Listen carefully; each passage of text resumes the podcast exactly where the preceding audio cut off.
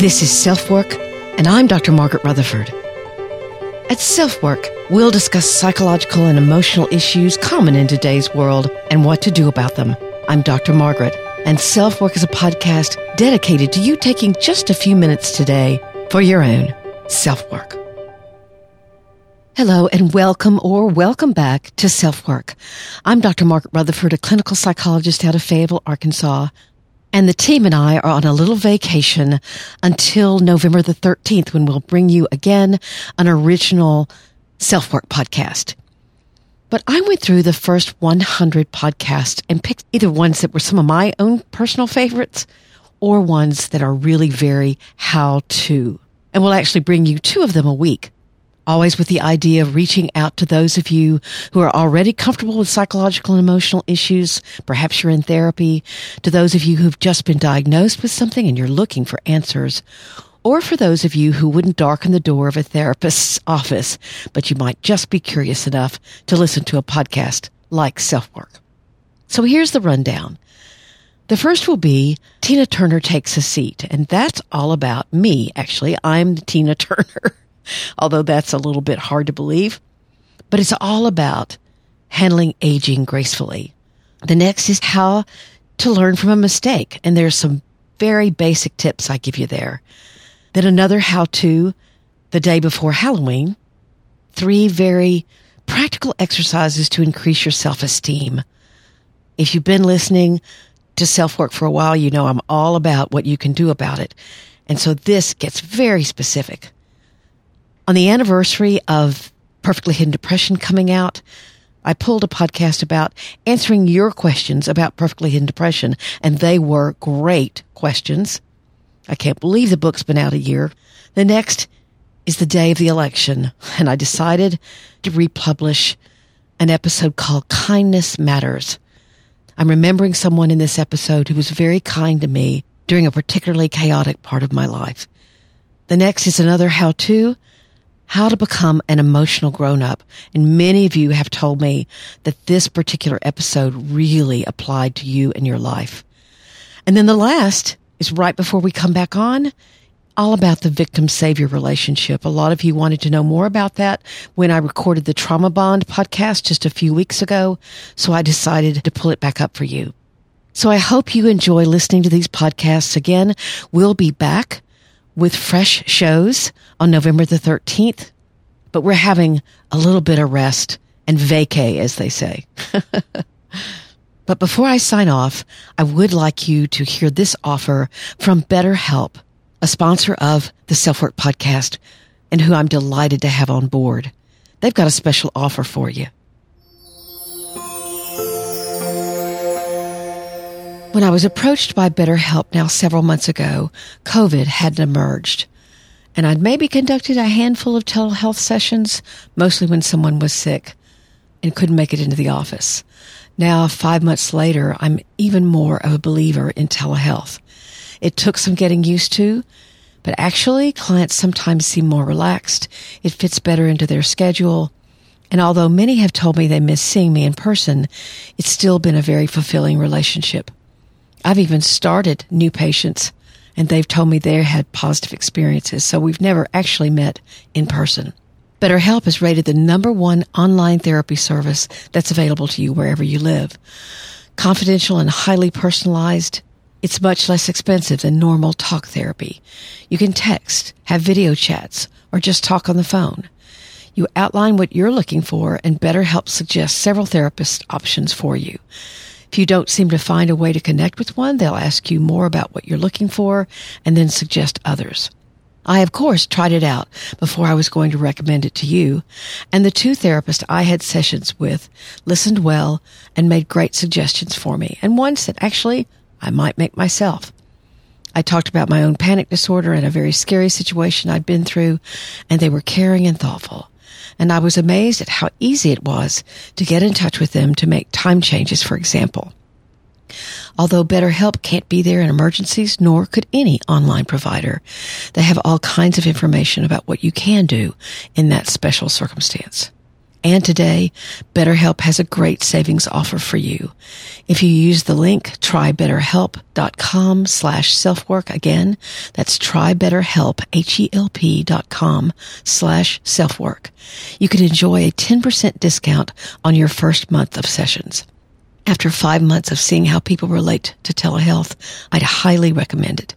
If self-work has helped you, maybe BetterHelp can give you an even more personal experience with therapy.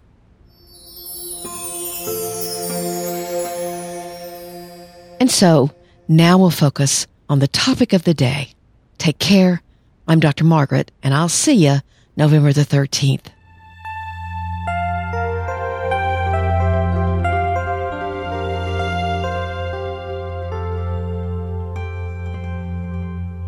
Not only do some people fear aging, a lot of people are terrified of aging. It can happen no matter the decade you're in. Sometimes people turning 30 just think that something dreadful has happened, or 40 or 50 or 60. You don't know if you're going to have enough money. You don't know if your body will hold up. You fear being lonely.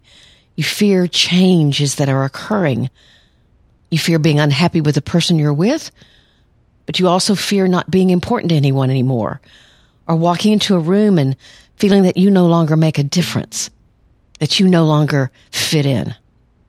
You can feel really out of control or even invisible. But there are ways to combat this fear. And I think it takes an attitude change. We're going to be talking about aging in families, or perhaps I should say aging in healthy families.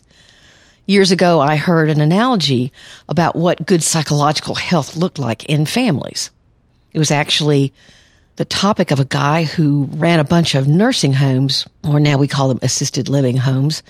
And he was stressing the importance of the person in assisted living feeling important to the family, but he played this whole thing out with an analogy.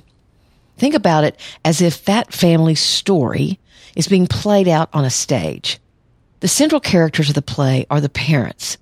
They speak the main lines. They have the most to do with what the play is about. The play, on that stage at least, is centered around them. Now their children run around downstage in front of the audience looking kind of cute, reciting a one liner or two and getting lots of applause. But what about the grandparents? What role do they play? Why aren't they center stage? On this stage, their role becomes special appearance by. These days, it would be played by someone like Morgan Freeman or Meryl Streep. Their appearance again in a healthy family could make a marked difference in the play. that could be vital to the storyline. But they step down or step back from the central role in that family. They move over. They're no longer star of the show. What does that look like? The older generation supports and recognizes the need for their now very adult kids to become center stage, to have their own time in the spotlight. Now, on another stage, their own stage with their own peers or in the community, they are and should be the central characters. But often, people are so afraid of aging, they won't step back. Maybe you're struggling with this. Maybe you have parents who are struggling with this.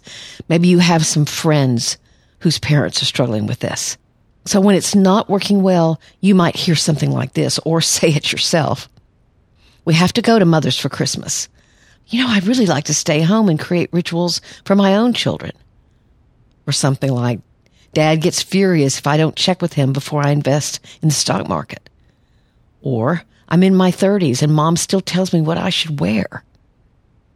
These parents aren't letting go of the centrality of their role.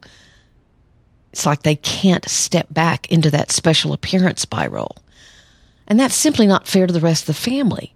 Of course, there are special circumstances where adult kids haven't matured and they remain needy, or perhaps you're a parent who are rearing your children's children. But healthier parents let go. They accept that they now serve a different role in their children's lives. That's what empty nest is all about, right? You back up, let go. Letting go takes awareness and intention. So now, of course, I've got a personal story to share with you. because it was the first time that I recognized that I needed to follow this advice myself. It was at the reception after my oldest nephew's wedding, and I was doing my best Tina Turner imitation, which I actually love to do, when I suddenly remembered the above analogy. I looked around, and I was the only older adult. They were adults when they got married, but I was the only older adult dancing. So what did I do? I sat down, a little damp, and watched the bride and groom and their wedding party frolic their way through more of the evening. In fact, they did some sort of special dance. It was all choreographed. It was really cool. That happens at a lot of weddings now. At that moment, I must admit I felt a little lost, like somehow I was now on the edge of life looking on, while others, quote unquote, lived. It felt odd, like a, a new toothbrush before you get used to using it. And I wondered if I looked old sitting on the sidelines. But what I figured out now, and it didn't take me long, thank goodness then, but you figure out is the gift you do bring. What is special about your appearance in the play?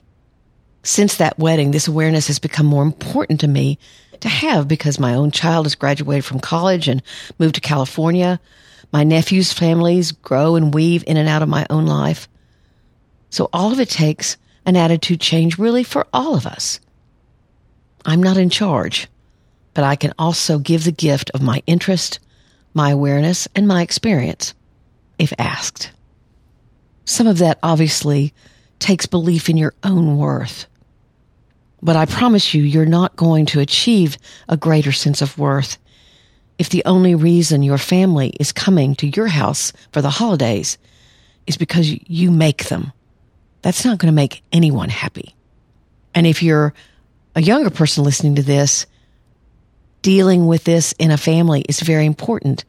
Finding a way to let your parents or even your grandparents know, I love you, but I want to set up my own rituals at my own house. Let me host you this time. It's a huge change in a family when that occurs.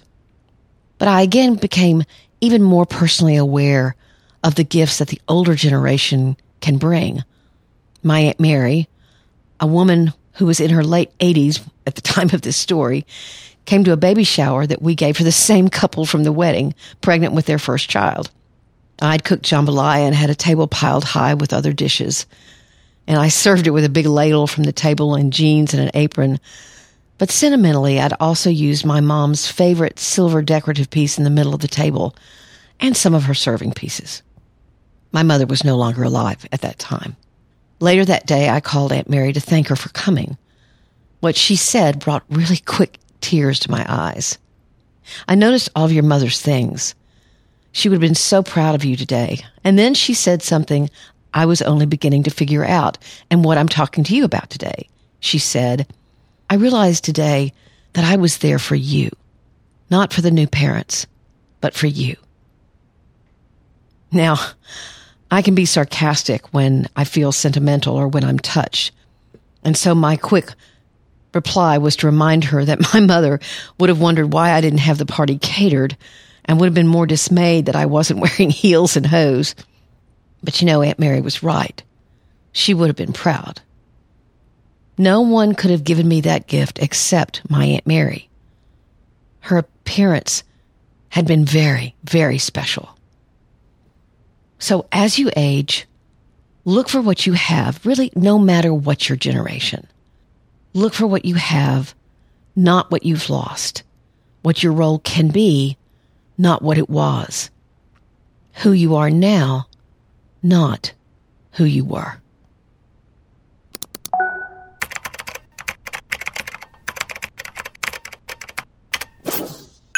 Our email from a listener today is someone who has been dating a man for quite a while, but has not yet met his children. So here we go. Hello, I really enjoy your podcast. I'm in my third year of graduate school studying counseling. So the podcast is helpful for me both personally and professionally. By the way, several comments and emails have told me that several therapists listen or people studying psychology, and that just tickles me. So back to her email. I'm writing to see if you have any guidance or resources related to meeting the children of a widower. I met my boyfriend about 11 months ago. We connected instantly and have been enjoying each other since. It's really wonderful. I'm 36 and have been divorced for about four years. My boyfriend, who is a bit older than me, his late wife had cancer for seven years. And he's told me that he experienced a lot of anticipatory grief. We met only a month and a half after she died. The one year anniversary of her death was last weekend. He has two children, both of whom were adopted. They are 13 and 10. Though I've not met them, I feel like I know them because I hear so much about them. I really care about them, even though I haven't met them. He's told me that he wants me to meet them, but he doesn't know how to introduce them to me or the idea of me. He's really trying hard to do what is best, and I certainly respect that. I do feel a bit of shame when people ask if I've met them, and I have to answer no. I project onto others that they take that to mean that we aren't very serious. I know that he does want me to meet them. He's just trying to do what's best for them and protect them from any more pain or confusion. I don't have any children. I'm pretty obsessed with my cats. I always thought I would be a mom. My ex-husband and I were married for quite a bit. At this point, I'm not sure that I want to have biological children, but I'm also confused about this. I'm very open to being a mother figure or whatever that might look like to these children. Do you have any recommendations for meeting the kids? Thank you so much. I thought this was a very interesting email and probably one that a lot of you can relate to. So here's my answer.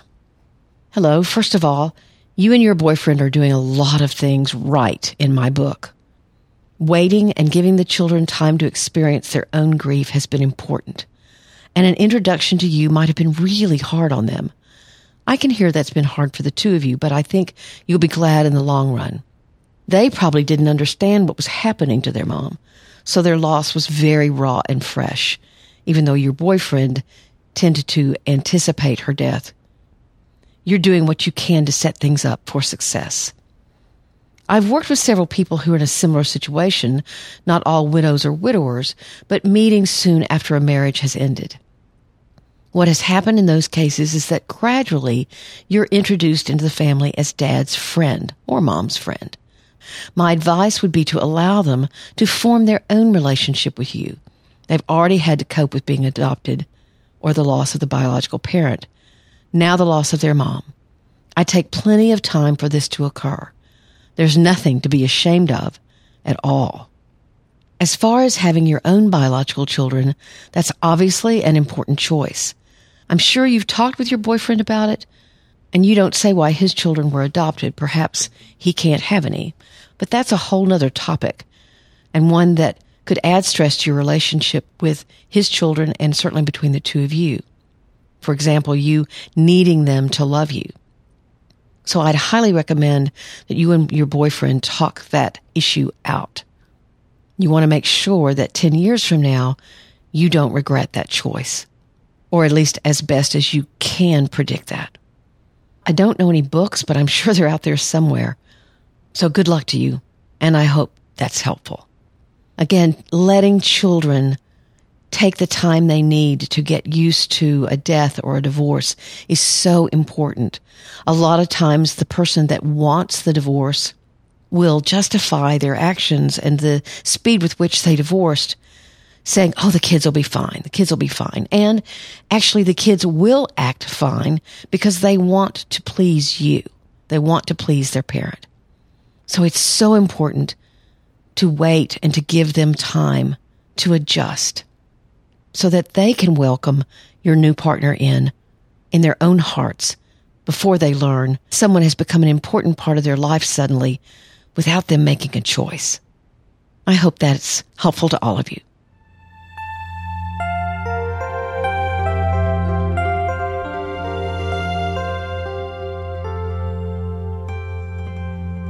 Thank you for listening to Self Work. I want to invite you to a new Facebook group that I have. I have about 325 members now, somewhere around in there. It's mostly women, a handful of men. Men are welcome, but we're going to be talking about depression, anxiety, perfectly hidden depression, just relationship issues.